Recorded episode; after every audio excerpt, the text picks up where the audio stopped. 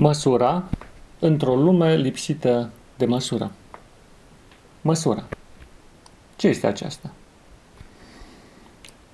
Despre măsură învățăm la lecțiile de fizică și de chimie, în care, la care ni se vorbește despre faptul că orice substanță se poate cântări, se poate măsura relativ la cât de mult se află într-un anumit volum, într-un anumit vas, într-un recipient, în ceva.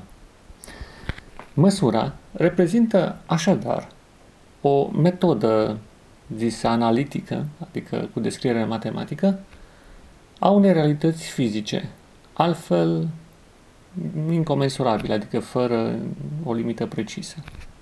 Zicem un kilogram de făină dacă am zice doar făină, n-am ști exact la care este cantitatea la care ne referim. Un kilogram, deja avem o anumită măsură, știm la ce ne referim. Și ori de câte ori uh, consultăm o carte de bucate sau colectăm o rețetă de pe internet, ne uităm cu atenție la gramaje, adică la măsuri. Măsurile sunt foarte importante, fiindcă atunci când combinăm mai multe elemente și creăm amestecuri, dacă este prea mult sau prea puțin dintr-o anumită substanță, atunci rezultatul va fi departe de cel dorit. Totdeauna există un rezultat optim atunci când măsurile sunt adecvat proporționate. Dar cine conferă proporția? De unde știm exact care este măsura corectă? Răspunsul este experiența. Experiența mea, a ta sau al cuiva, a unui maestru. Dacă e vorba de bucătărie, a unui masterchef, a unui bucătar, care, prin experiența proprie sau prin ceea ce a învățat de la alții, a ajuns să știe cam care sunt măsurile, să aibă simțul măsurii. Fiindcă în arta bucătăriei și a îmbinării alimentelor, lucrurile nu se măsoară neapărat științific, cât după o fină intuiție. Contează și știința, dar intuiția este cea care dă valoarea oricărui preparat culinar. De asemenea, în tehnică, de exemplu, în uh, mecanică, metalurgie. Metalurgie este o disciplină care se ocupă cu îmbinarea diferitelor uh, materiale de origine feroasă sau neferoasă ca să rezulte aliaje din care se construiesc diferite tipuri de alte mașinării și cine știe ce lucruri interesante pe care să o mintea umană. E interesant, de exemplu, că un aliaj faimos produs de firma Rolls-Royce și care dă o durabilitate extraordinară mașinilor și mai ales motoarelor construite în acea fabrică, sau de această companie, constă în îmbinarea, după o rețetă secretă, a unor ingrediente oarecum cunoscute, adică niște materiale care sunt cumva știute. Fier, carbon, niște metale rare. Se știe cam ce anume se pune, dar nu este cunoscută proporția. Și această proporție reprezintă un pate de firmă pe care nu știe teoretic nimeni, decât compania care l-a descoperit pe semne printr-un act de cercetare, adică printr-o încercare de mai multe ori până că rezultă ceva. Totdeauna cercetare este uh, arta încerc, reprezintă arta încercărilor multiple până când rezultă ceva aproape de ce ți-ai dorit. Așadar, de la fabricarea unei simple, deși nu e simple, pâini, până la cel mai complicat aliaj, ca să nu mai vorbesc de locul în care se îmbină, știu, tot fel de substanțe chimice în industria farmaceutică, unde o doză prea mare sau prea mică poate constitui o adevărată catastrofă, da? Uh, măsura reprezintă un element prin care, sau o metodă, o manieră prin care noi stăpânim realitatea înconjurătoare pentru a realiza ceea ce ne dorim. Problema cea mai dificilă se pune însă când e vorba de propria viață. Ce înseamnă măsură? Societatea de consum, bineînțeles, ne obișnuiește să ne dorim tot mai multe lucruri, fără neapărat să există o logică clară. Sau se construiește o logică pe care odată ce ne-am asimilat-o, noi avansăm în a acumula tot mai multe uh, obiecte sau uh, servicii, să zicem așa, pe care nu neapărat sau de care nu neapărat aveam nevoie, să nu eram conștienți că am avea nevoie. Bineînțeles, orice negustor caută să-și vândă marfa, dar și clientul trebuie să știe ce dorește. Ne vom referi la câteva aspecte practice. Măsură în ce privește alimentația, fiindcă tot am vorbit despre arta gătitului, deci în de partea cealaltă a mesei, adică la cel care consumă. Cât de mult trebuie mâncat și cam din ce? Greu de zis. Există multe diete, există multe variante, da, de regulă ne punem la masă și golim tot ce avem în farfurie, ba chiar ne mai umplem cu ceva bun. Bun, adică pe semne dulce, gras sau ceva gen uh, proteină animală într-o cantitate nemăsurată. Sau poate alcool. Unde trebuie să ne oprim atunci când mâncăm, indiferent despre ce este vorba? Când? Când avem stomacul plin? Când ne simțim satisfăcuți? Când? Sau când pur și simplu nu mai putem să ne mai mișcăm de la masă sau ne vine chiar să vomităm? Când? O idee interesantă care am găsit-o într-o carte de Ikigai, un concept care acum prinde contur tot mai mult și în lumea occidentală, adică cumva arta de a trăi mult și bine, concept aplicat de comunitățile centenare din Japonia, din insula Okinawa, spune să te ridici de la masă când simți că stomacul, sau mai bine zis, foamea ți-a trecut 80%. Dar ce înseamnă 80%? greu de zis. Dacă nu crești într-o cultură în care acel 80% e ținut de comunitate și atunci te duci și tu să pornești de unul singur să dai seama ce înseamnă 80%, e cam complicat.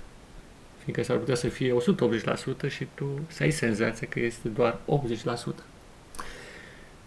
O altă idee interesantă care am găsit-o legată de cât să mănânci a fost la fiecare masă să nu depășești dimensiunea a doi pumni.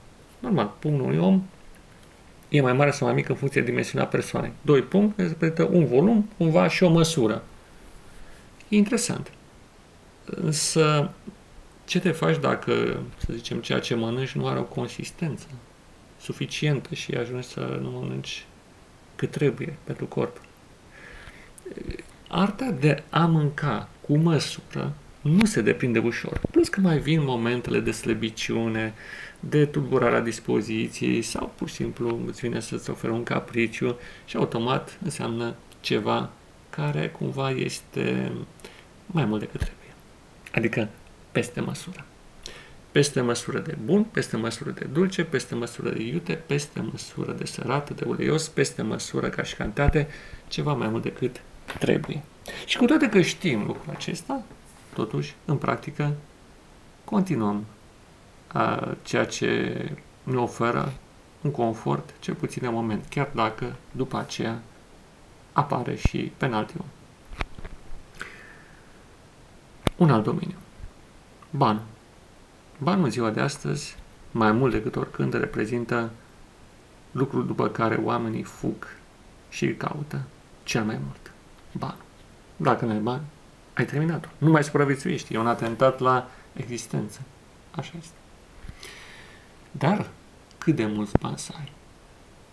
Să ai, știu eu, dacă avea un venit de 1000 de euro pe lună, e suficient? Nu știu, depinde, 2000, 3000. Realitatea este că pe măsură ce dispui de resurse financiare mai mari, paradoxul este că banii se cheltuie mai repede fiindcă în dorința de a satisface anumite nevoi de multe ori sau alte ori capricii, care culmea sunt percepute tot ca și nevoi, uh, banii se duc. Sau dacă nu-i cheltuie, îi cheltuie cel de lângă tine. Soția, soțul, copiii. Cât de mulți bani are nevoie un om ca să trăiască o viață normală? Bine, lucrurile sunt date și de țara în care trăiește, dar totuși cât de mult? Greu de zis. Iar dacă mai întâi și în creditări, mai ai și datorii la bancă, cât de mult? Și astfel intri într-o spirală în care cauți să acumulezi tot mai mult, tot mai mult. Sau Trecem la alt domeniu.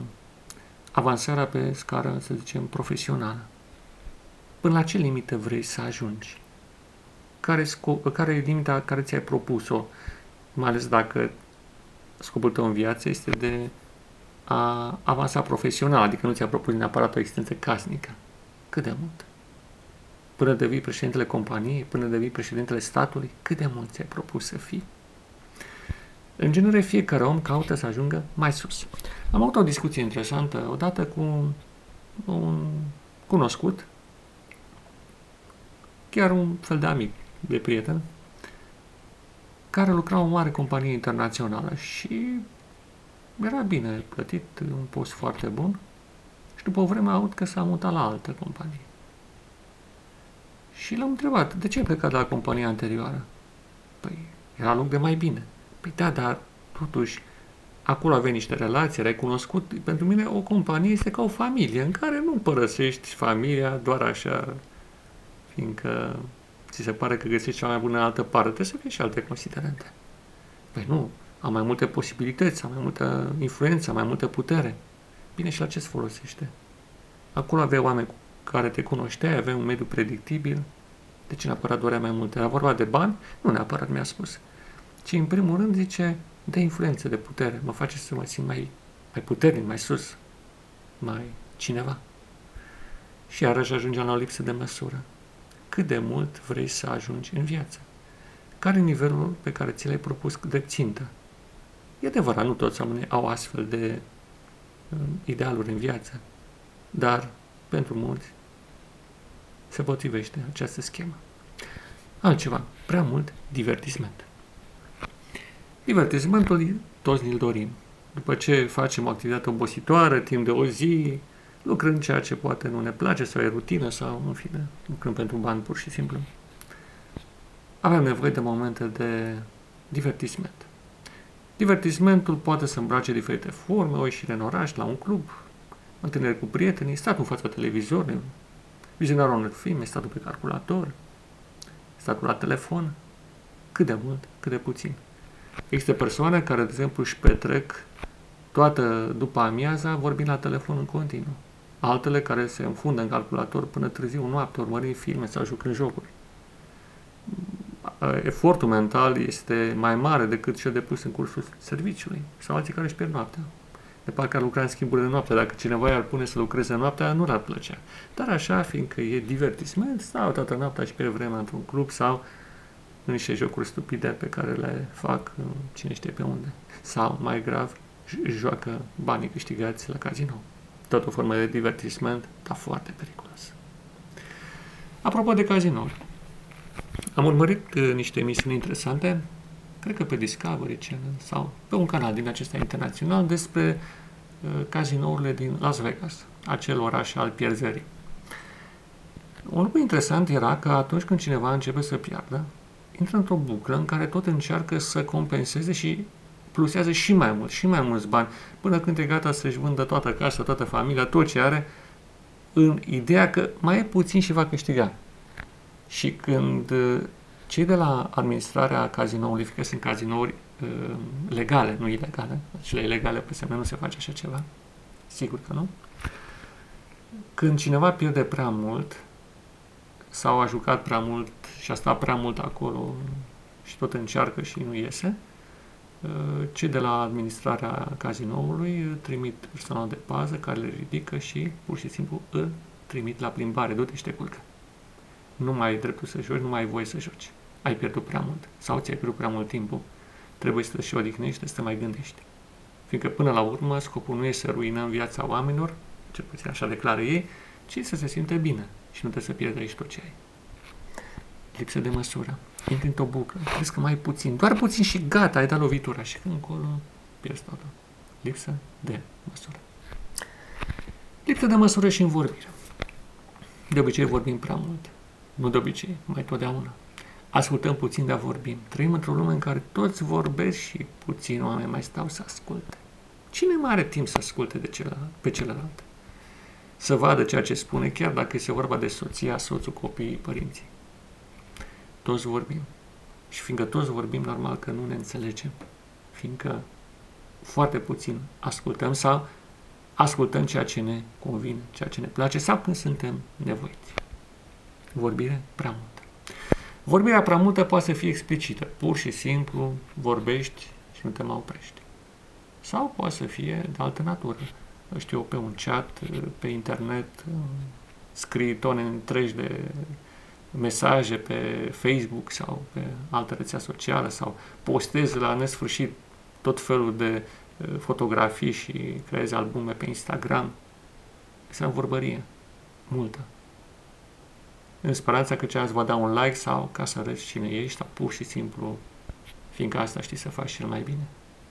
Și timpul trece și îți pierzi vremea vorbind, fără să-ți dai seama că vorbirea multă, chiar și în fața calculatorului, obosește. Prea multă exprimare, de fapt, reprezintă o lipsă de măsură. Ar mai fi și alte domenii, dar mă opresc aici. Așadar, ce este măsura?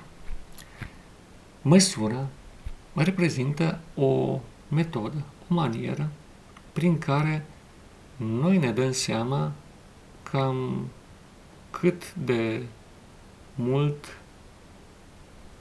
să zicem așa, cât de multă materie dintr-o anumită substanță vom folosi cu o anumită ocazie pentru a confecționa un obiect sau pentru a ne administra propria viață. E vorba de bani, e vorba de alimente, e vorba de timp.